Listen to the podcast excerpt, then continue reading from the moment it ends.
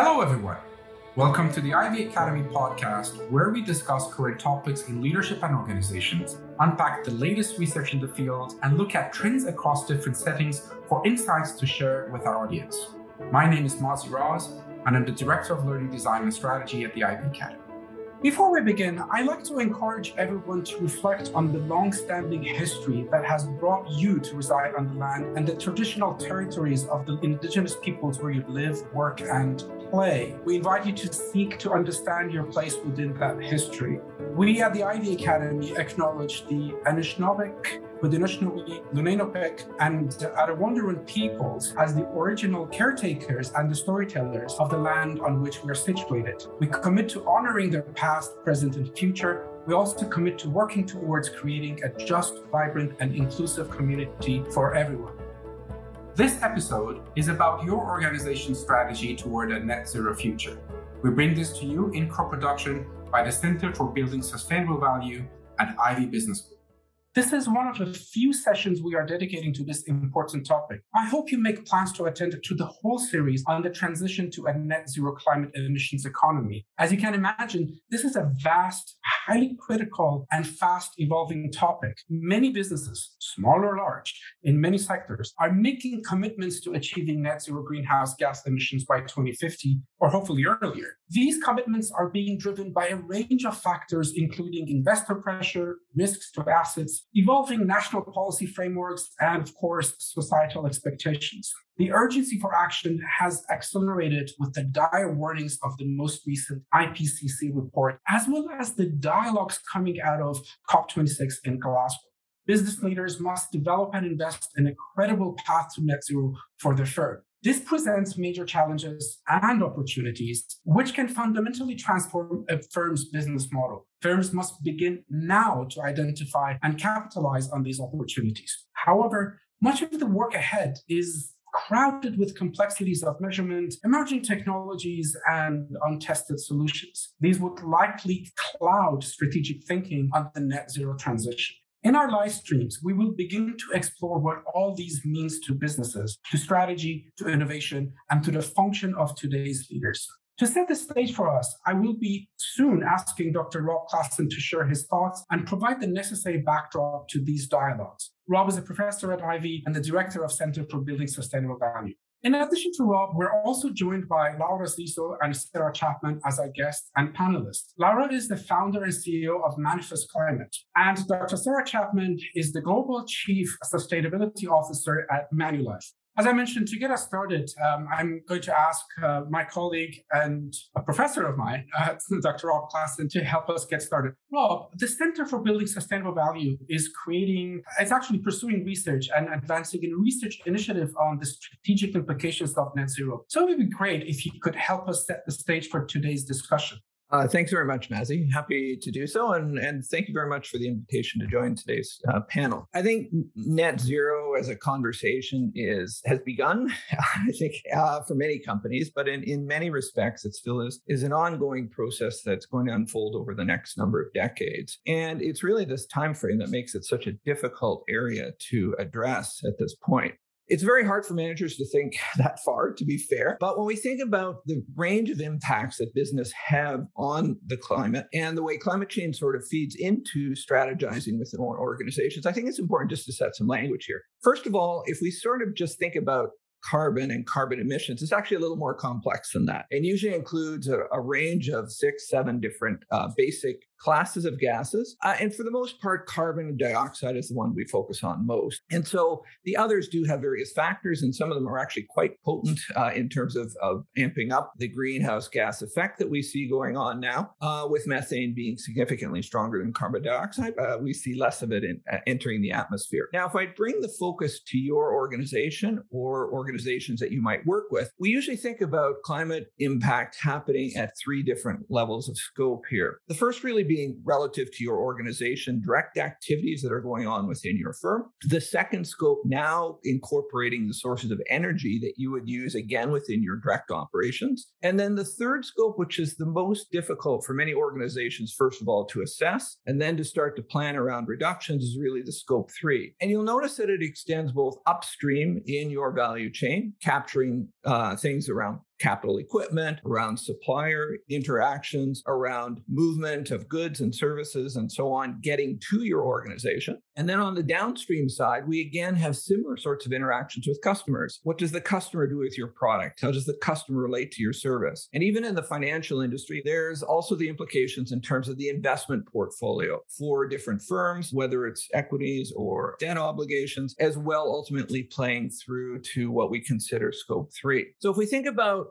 from an action based perspective and how we might translate all of these different scopes into what a firm might consider for purposes of, of an oversimplification, I, I, grant that, but but for purposes of conversation, I think it's it's fair to sort of look at your scope one, what happens internally in your organization, as being for many organizations, not all, but for many organizations, a bit more tactical in nature, in the sense that it's something that you can understand in a very real way today. It's also something that you can plan around where you're going as an organization because you have a huge amount of control over that. As you start to move towards scope two and three, the complexity and the strategic nature of that also expands dramatically. And this is where rightfully many organizations are struggling with how best to move forward. And so it becomes a process of sort of unpacking this and starting to think strategically about beyond your boundary within your firm and often where you have very indirect control, what changes are needed, what changes might you make. Now, we also can look here at what are some of the key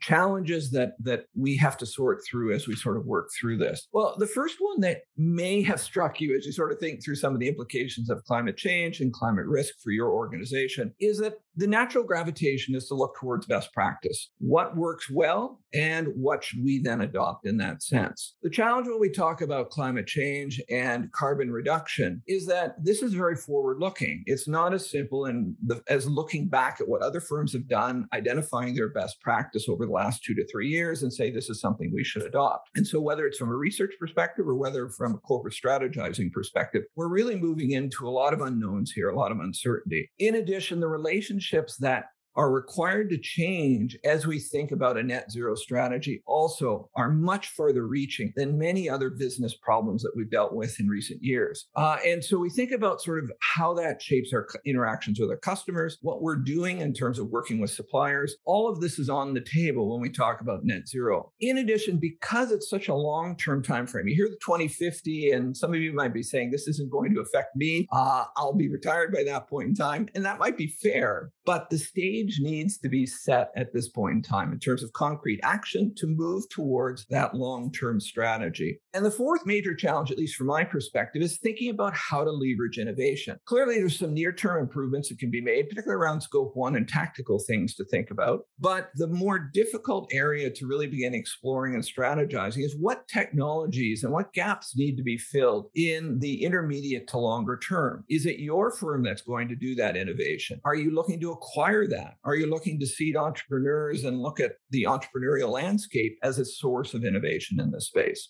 All of that ultimately feeding to thinking through different business models as you sort through what your strategic options are. And so, if we think about sort of the changes in the space here, we've begun a research project here at the Center for Building Sustainable Value looking at how we can start to transfer some of these broad sectoral approaches that you see out there being developed now. And all of those are, are important to have in place, or at least understandings around those in place. But managers then need to move to the next step. What's it mean for my firm? What's it mean for my customer base? What's it mean for my supply base as I think through net zero, given the scope one, two, and three that I had on the initial slide? The other piece about this is really trying to understand and learn how to navigate this pathway forward. Where do you engage stakeholders in this? How do you pass the baton, so to speak, between what I'll term generations of managers, given that many managers will move up through organizational ranks, but they'll often transfer or move to different organizations. And you inherit goals and you pass on goals as you move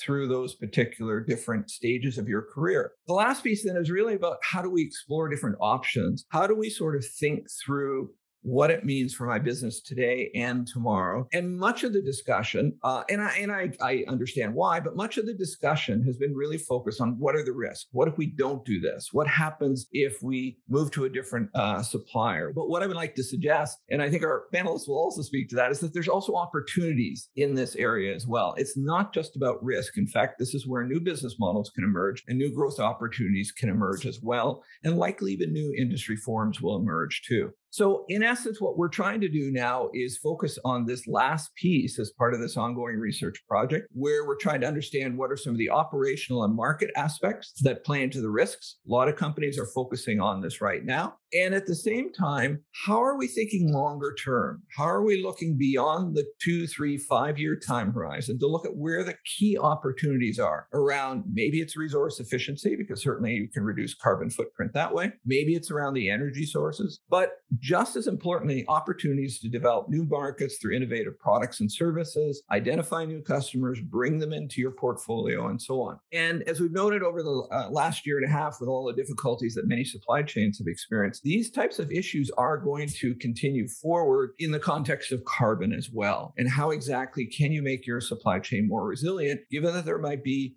physical changes in the environment due to climate change and so on in, in place as well. And ultimately trying to move forward towards reducing the carbon footprint and the financial impact of the risks and ultimately grabbing or moving forward and uh, achieving more on the opportunity side as well. I very much appreciate that, Rob, and and thank you for not only setting the stage about what we're talking about, but also giving uh, a sense of what your net zero research initiatives are about. And as you mentioned, this is just an ongoing research. So, so these are great, excellent questions that you're raising, answers to which hopefully will show up as we go forward with further research with collaboration of many involved parties. Um, I want to bring Sarah into the, into the conversation. Sarah, from your perspective, someone who's in an industry, why is the transition to net zero such a strategic importance for firms across all sectors, not only those in the heavy polluting industries?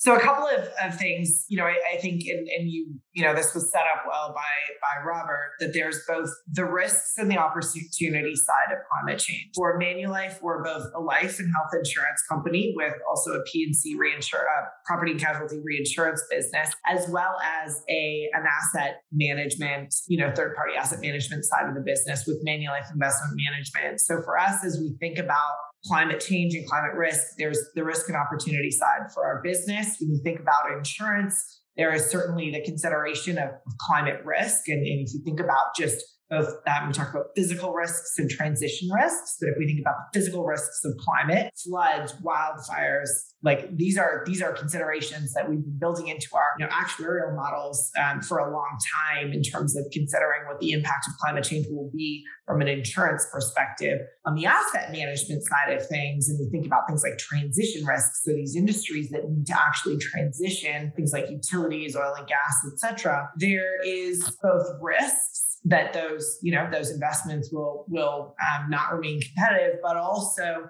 there's an opportunity side to climate change that's really really important. And that's around the the additional technologies that are going to be needed the additional innovations that are sitting in labs right now that need investment that will be very compelling from a financial return perspective moving forward. Um, a very tangible example of this in terms of the opportunities is, is renewable energy. Manulife has been you know investing in renewable energy for for 20 years years. And we've done that not because climate change was was the hot topic at Davos back then, but in fact because it was just good business, um, and there was you know there were strong returns there. You know, and, and, we are continually tracking like what are the additional you know opportunities that climate change you know in terms of how do we invest in the solution towards climate change. In, in terms of net zero, uh, and, and Manulife has made a commitment to transition our portfolio to net zero by 2050. Frankly, what's far more important than net zero right now is the focus on actual emission reductions. And in some ways, I actually, I always caution a discussion around net zero um, with the need to be focused on actual emissions reductions too. And in some ways, I, I, worry about all of our, you know, net zero by 2050 discussions because, you know, it, it certainly sets the time frame so far out that none of us will be in the roles we are you know by the time that that comes. And and what's far more important is those shorter term targets. And that's what you know the science based target initiative is certainly advising companies around and guiding companies to be setting shorter term targets to actually decarbonize their portfolios um, in the immediate term. Um, so that's always my caution around net zero uh, and and happy to dig in but uh, that's sort of setting the frame for for where we're going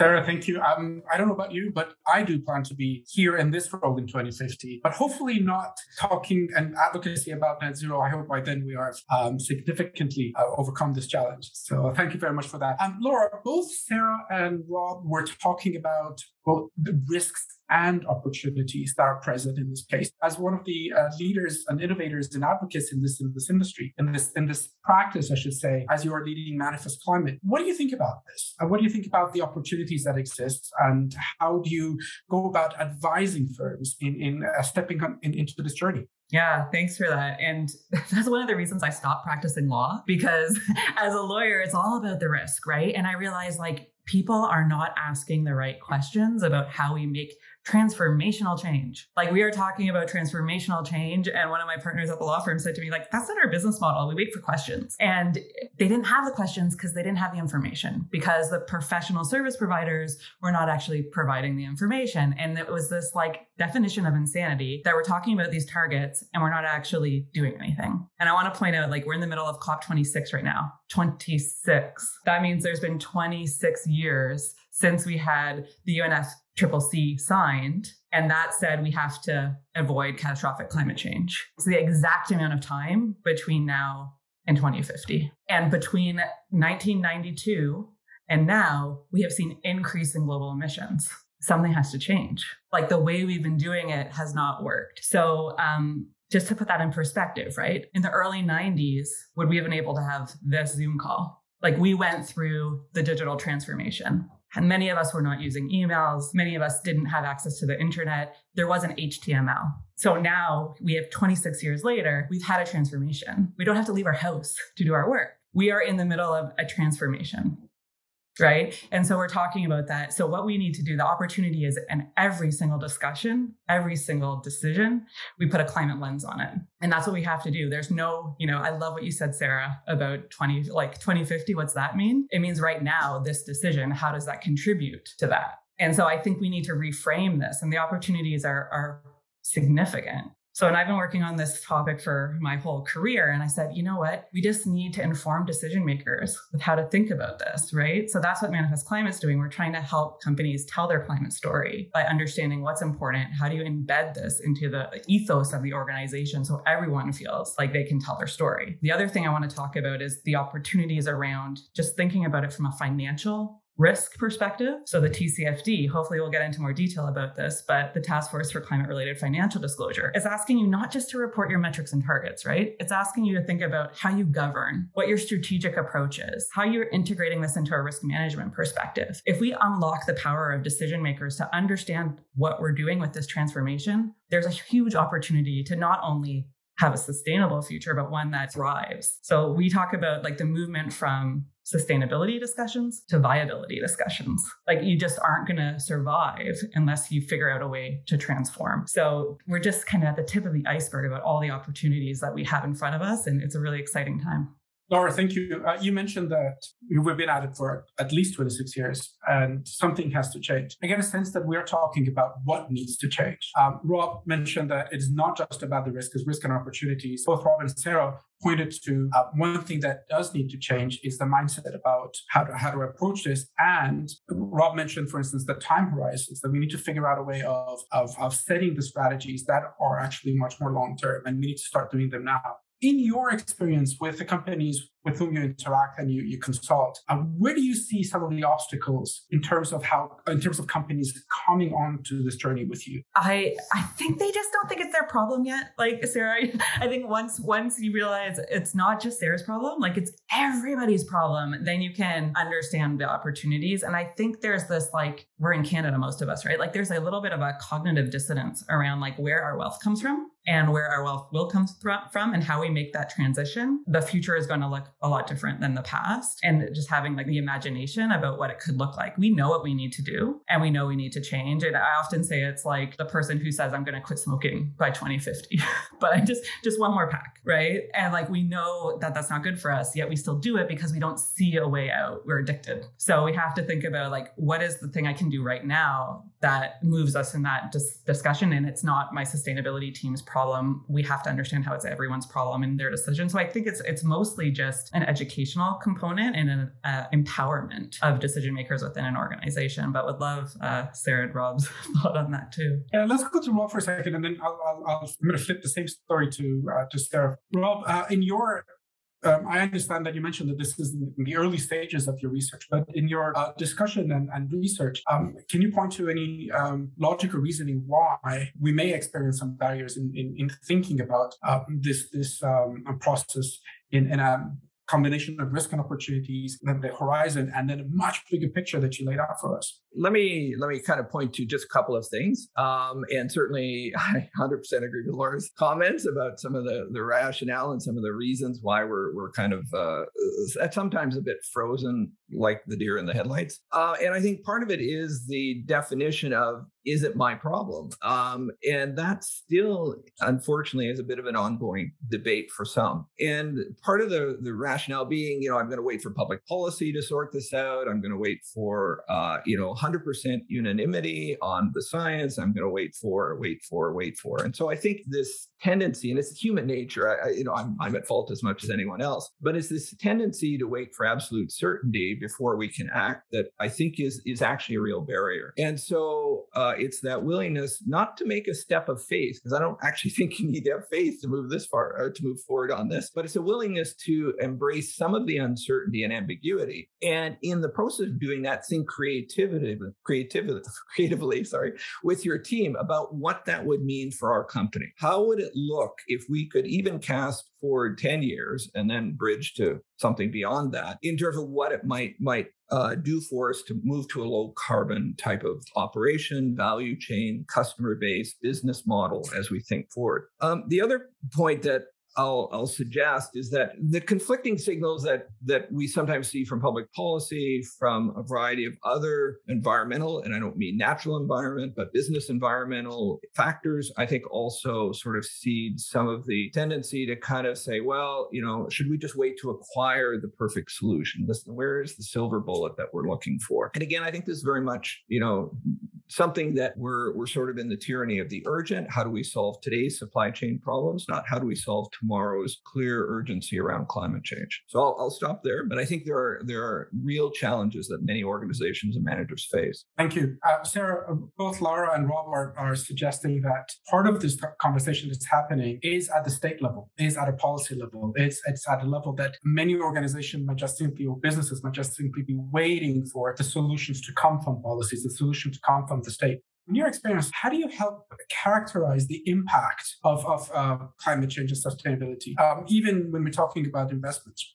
Yeah, so so from where I sit, um, uh, there's uh, certainly an acknowledgement that we can't wait for policy to come. You know, and and again, as a global organization, even just monitoring policies and, and, and frankly, more importantly for us, the regulations coming in this space um, is a very sort of reactive uh, approach. And so if you're if you're just waiting for those policies, you're actually missing out on the opportunities. Um, so that's my first point. The second point is um, we are setting our own, you know, things like an internal um, carbon budget, an internal price on carbon, knowing that those things are coming. We need to sort of we need to start thinking about those now. Manulife, just given the nature of our business, is an extremely long term uh, framer in, in everything we do from an insurance perspective and investment management perspective. We're thinking about the long term, and so um, you know, regardless of, of when some of these policies and, and regulations are coming, we're, we're we're looking 30 40 50 years in the future and we know they'll be there you know that's that's that's sort of our framing is is really that long term nature and, and therefore not waiting for the policies. You know i i would say that you know maybe a couple of years ago there was you know the reason that companies were kind of getting into this space and setting these targets was kind of looking around going everybody else is. We should probably be doing this too. And i think we're at the financial services level like we're far past that. We're we're on that journey and and not just because others are, but actually realizing both the risks and the opportunities as it relates to climate, um, and and starting to see those like really tangibly come to come to bear. I appreciate that very much. Sarah, a major focus of your work um, with companies is supporting their climate reporting and disclosure, uh, disclosure ob- um, obligations to investors. How important are investors' perspective in driving some of these ambitions and, and maybe changing the results that we see on the screen? you know, so I'll, I'll, I'll come back to the question in a second. One of the things I did just want to pick up on: what is carbon neutral? What does it really to be net zero? And and I'm going to give a perspective, but there's probably competing perspectives. But I'll hope to be as general as I can and, and, maybe give some examples. So, when we think about carbon neutrality, this means balancing the GHG emissions by offsetting or removing from the atmosphere an equivalent amount of carbon for the amount produced, right? So, it's about that sort of balance. And you get there you achieve that often by purchasing climate credits. So when people think about carbon neutral and a company's commitment to carbon neutral versus net zero or, or a statement that they're already carbon neutral, it is this balance and getting there by by offsetting, by purchasing carbon credits um, or, you know, supporting things like renewable energy products. But a commitment to carbon neutrality doesn't necessarily require a commitment to reduce overall GHG emissions. So a company can have a carbon neutral, can be carbon neutral, doesn't mean they're actually committed to reducing their emission. Um, it just means that they're offsetting them. In my personal point of view here. Carbon neutrality, frankly, is is is not as admirable because it often is relying on offsets. Now, offsets are actually a really important thing, and we can talk about those. Um, but I want to then sort of try and explain the difference between net zero and carbon neutral. So, if I take a simple example um, of of air travel, so let's say there are people within a given business that take um, you know 20 flights a year the organization can achieve carbon neutrality for those 20 flights by just buying carbon credits oh, um, to offset those emissions. They are therefore carbon neutral. But net zero carbon, you know, a company would need to actually reduce the number of flights per year as much as possible right? As much as possible. And then also be investing in those projects that remove from the atmosphere the carbon dioxide that's produced by the emissions from those other from those other flights. Um, so I don't that's that's one way to explain the difference. But frankly, like this this whole concept of net zero and what does it really mean and can we use offsets and is still something that we're all figuring out um, which is comes back to my point about the importance of the actual emissions reductions conversation here versus just thinking about the balancing of net zero. But Laura would be very interested in, in how you explain to clients. For me, it's so frustrating. Like we get so, and I'm a lawyer, right, by training, but like we get so bogged down on these definitions. Did you do better than last year? like, did you make a decision that was better? I mean, I'm just so sick of all the targets and all of that when we don't see action now. So I think that it's becoming very um, less credible to have ambition ambitions without like an action plan for what we're doing right now. Um, so I'm less concerned. Like if we get to net zero, great. I'm going to be super happy. Let's talk about that like 2040 to 2050, what the end result actually looks like. But right now it's like, are we just on that right trajectory? So I, I, there, I don't really care about the difference between carbon neutrality and net zero, to be honest. I just want people to reduce their emissions. So if they're saying they're carbon neutral and there's no emissions reductions, like we're going to call them out on that, right? And we're going to say greenwashing alert. But um, as far as how we're explaining it to our client, this is so what happens one of my one of my like uh, pr guys actually said how do you deal with your kids when they don't listen to you? Like you feel like it, the, the amounts of frustration coming to you is palpable. So like let's talk about how do we actually you take away the privileges right? And we are at the time right now where your privileges and your access to capital, and you're going to see this with like decision makers not funding things, your privileges and your access to capital will be reduced. Like if you if we don't start doing that, we're starting to see decision makers, we're starting to see capital markets moving. So the access to capital is a huge one. And there's a balance. It's not just the reduction, it's also the amount of capital going to solutions. You know, and we know we're gonna have to try a lot of things. And we know we're gonna have to take risks. And we're gonna have to change the way that we think of something as investable. And things that are investable are going to be more investable, even if we don't have the traditional economic metrics, but there's a climate metric involved. So it's up to us to say, how do we talk about those climate metrics to attract access to capital for the solutions. There's a huge opportunity in every sector. Fascinating. Um, Rob, I have a, a, question to you based on uh, the fact that you're a professor in a business school. Um, the uh, suggestions that Sarah and Laura are, are, are uh, sharing with us in terms of uh, invitation to uh, reduction of emission. Um, you mentioned at the beginning that this has huge strategic implications. Specifically, it impacts the way that um, a firm thinks about its business models. Uh, in your research and in in in, uh, in, your position, from your position as a professor at a business school, how do you how do you help people disentangle this idea that um, moving forward for uh, emission reduction requires a, a, complete transformation. I'm borrowing Laura's word, transformation of business models. Well, I think I think this is part of the the, the significant challenge that whether our, uh, you know, in speaking with students in the classroom or MBA students or uh, MSc students or undergraduates, part of the challenge is uh, they can see potential, they can see the opportunity, and in fact, a number of them go into entrepreneurial ventures that explore how we can formulate new business models. But those also need to be really wrestled with at the most senior levels in Canadian and global corporations as well. How do we sort of think through what a new business model might be. And uh, I came across a recent example, it's public example, so I can readily point people to it with Nutrien, trying to think through what a relationship with a customer might look like. In this case, a farmer, Nutrien obviously producing fertilizers. How might that look like in a new environment where I have to think strategically about this, this broader business model? I'm not just selling a product into the marketplace, I'm actually now trying to rethink what it would look like. And it it may be in terms of facilitation with the farmer, uh, carbon sequestration in the soil, and so on. So the whole range of different practices that once you open up the box and say, well, what would it look like if I actually see carbon as central to my strategy, combined with obviously customer service and all of the traditional metrics that we think about there's new opportunities that really emerge in that type of uh, of environment. And trying to work through that i think the the panel because uh, I, I, just wanted to echo the observation about the diversity of, of where organizations are at speaks to some of the uncertainty about how best to do this. And it really requires ongoing conversations like we're having today but more importantly within companies and within their value chains not just the company itself but all of the suppliers and customers they interact with to think about what does the new business model could it look like? Where do we need to focus most uh, quickly to make some action now to set the stage for where we need to be Thank you.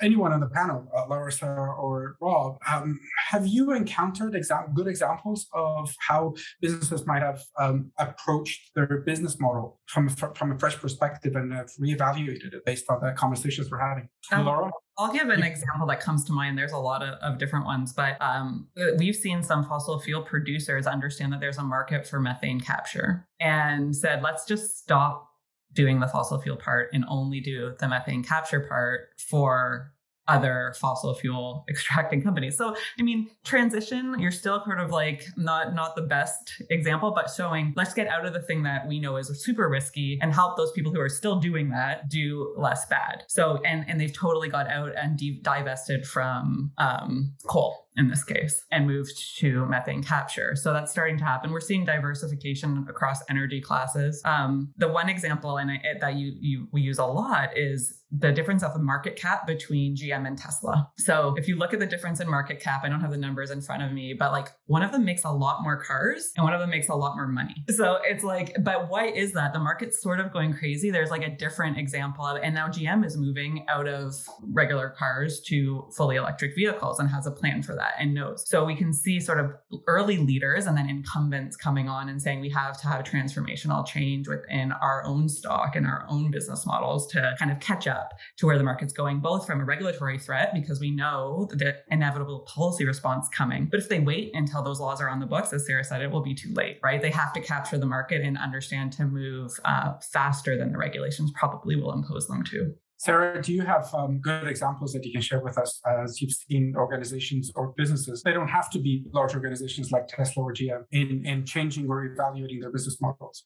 Yeah, and I'll, I'll give maybe this maybe isn't business model, but at least mechanisms within an organization to actually be thinking about how you how you achieve um, some of your targets on this, and and you know even within our own organization as we set you know, science-based targets for our general account, which is our $411 billion of, of investments as a result of our insurance liabilities. Again, very long-term, you know, as we set shorter term targets to 2035, 2030, 2025 in terms of the decarbonization pathway, there are things that we need to figure out. We need to figure out, okay, within um, within across certain sectors, where, where where are our investments actually going to decarbonize just naturally? Where you know we're investing in utilities and they're just going to naturally be there decarbonizing. So how do we sort of figure out what you know what the value of that decarbonization is. We then are also looking at okay what are some low hanging fruit within the portfolio where we might have a holding that is overweight in terms of its carbon emissions intensity and and you know perhaps not performing from a financial return perspective? Do we is that low hanging fruit that we can just divest from? Um, and then and then we're left with the rest of the portfolio where it's like okay we can assume this much decarbonization in the industry we're going to take these low hanging fruit, but what do we do with the rest? And implementing an internal either carbon budget or price on carbon is a way for our portfolio managers to evaluate a deal. So when they're looking at making an investment, how do they weigh the, the balance of like, well, you know, here's a here's a potential investment that maybe is a utility, but we believe they're going to be on a trajectory versus, you know, an investment that's just, you know, that's renewable energy, that's, that's carbon neutral time and already. And, and so setting an, an internal price on carbon or a carbon budget allows the portfolio managers to say, um, to, to gives them a, tangible mechanism to be able to make those trade-off decisions um, and and work towards those targets in a in a tangible way. Um, so it's not a business model per se, but it's a mechanism for for the way that financial institutions can be thinking about how they shift their portfolio to net zero. That makes a lot of sense. And thank you to, to you both. We talked about a business model. We talked about mechanisms and practices. Um, and earlier, uh, we, we did also mention about that businesses could also have opportunities. So it's not just about investments, but, but you can actually think about new opportunities. So Rob, back to you about this. How, how can you imagine firms structuring their innovation approaches? I think part of the challenge is that because we have such a diverse audience, the lens that you choose to look at climate change, carbon reduction, net zero more narrowly, I think is different. If you're certainly in the financial services sector, it's about the types of investments you're making, about the risks you're taking, about how you're trying to move some of your portfolio in, in a more climate neutral direction for many firms, and I look at much of this through an operations supply chain perspective, that's my personal background. I start to think about what is a company doing? How much of the innovation to move towards net zero is supposed to happen internally versus how much do you want to lean on your suppliers or customers to enable that innovation? So, for example, you know, if a consumer packaged goods company is trying to reduce their carbon footprint, actually they're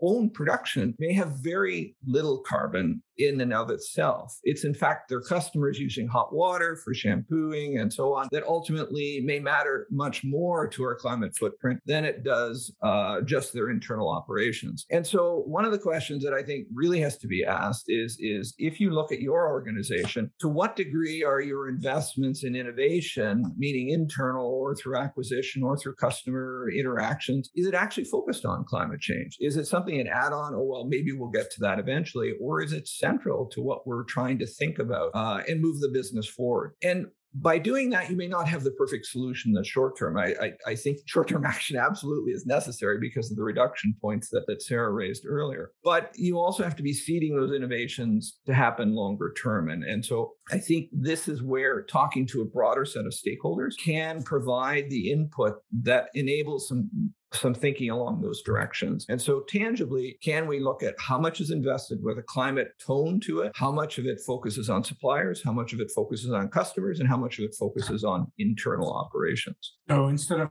uh, keeping it tangential or afterthought, how do we make it uh, central to our decision making and central to all their innovation efforts?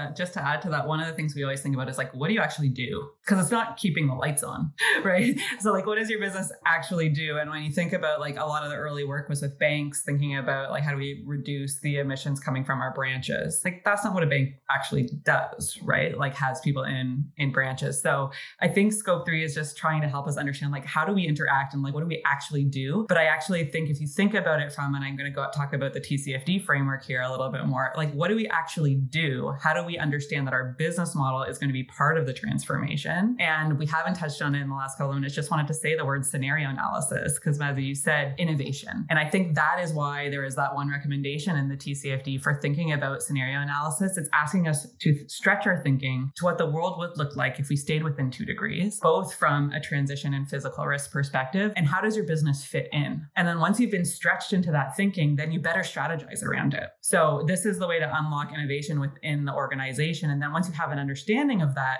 who's in charge? So they ask you, how's the board keeping in top on top of this? How is your management actually tracking? So it's not just about counting your scope one, two, and three emissions. It's thinking about how your business thrives through the transformation. And scope one, two, and three is just a guide to think about that universe. I very much appreciate that. And and this whole idea of asking these questions, these these very profound questions, Laura, that you're raising, they may appear as simplistic, but they are really critical. And and they are the type of questions that possibly we shouldn't rush into answering them right away and, and, and stay engaged and tangled with that question really to see the big system that Rob is suggesting uh, as, as a way forward. I want to ask Sarah one last question. Sarah, um, at the beginning, I mentioned that this is uh, one of the series of, of conversations we're going to be having about this highly critical, but also messy topic. Um, if we were to give advice to our audience members, um, and if the question that they're asking is that, uh, what can I do differently? Especially within my sphere of influence. What advice would you provide um, to our, our, members of, of the audience? Uh, great question. And, and we talk about this in the broader context of ESG, like where do I begin? Right. Um, and in the context of, of climate and net zero, my, my advice is identify where your most material or your most critical significant impact is and focus there. Don't try to you know to tackle everything right now. Just start with like your most material emissions if, if, we're, if we're talking about operationally and, and start there. Get a few wins under your belt. Get some confidence with management um, that this isn't such a scary place uh, and that you know and, and, especially where you can demonstrate you know the value add um, start there start small but start meaningfully and and then grow from there once you have confidence and and really a better understanding as you know frankly this whole space matures. Uh, but but don't try and you know try and think that you'll understand it all or or that you need to tackle every aspect of of uh, of this space Thank you. Thank you for sharing your wisdom with us. Thanks everyone here on, on the panel for this uh, really uh, interesting and engaging, thought-provoking conversation that we had. Thank you for tuning in and listening to this episode. We'd like to extend further thanks to our guests, Rob, Sarah, and Laura, for taking the time to share their insights and expertise with us. Currents in Leadership is produced by Melissa Welsh, Sean Ackland Grant, and Joanna Shepard. Editing and audio mix by Carol Eugene Park. If you like this episode, make sure to subscribe to similar content in the future. This episode is the first of four in the Ivey Net Zero series, so keep an eye out for future discussions on climate action. If you want to learn more about net zero as it relates to Canadian businesses, we've provided resources and links in a blog post on our website. You can also visit iveyacademy.com or follow us on LinkedIn Twitter, or Instagram using the handle at Ivey Academy to view our upcoming events, services, and programs. Thanks again for listening. We look forward to having you with us for the next episode.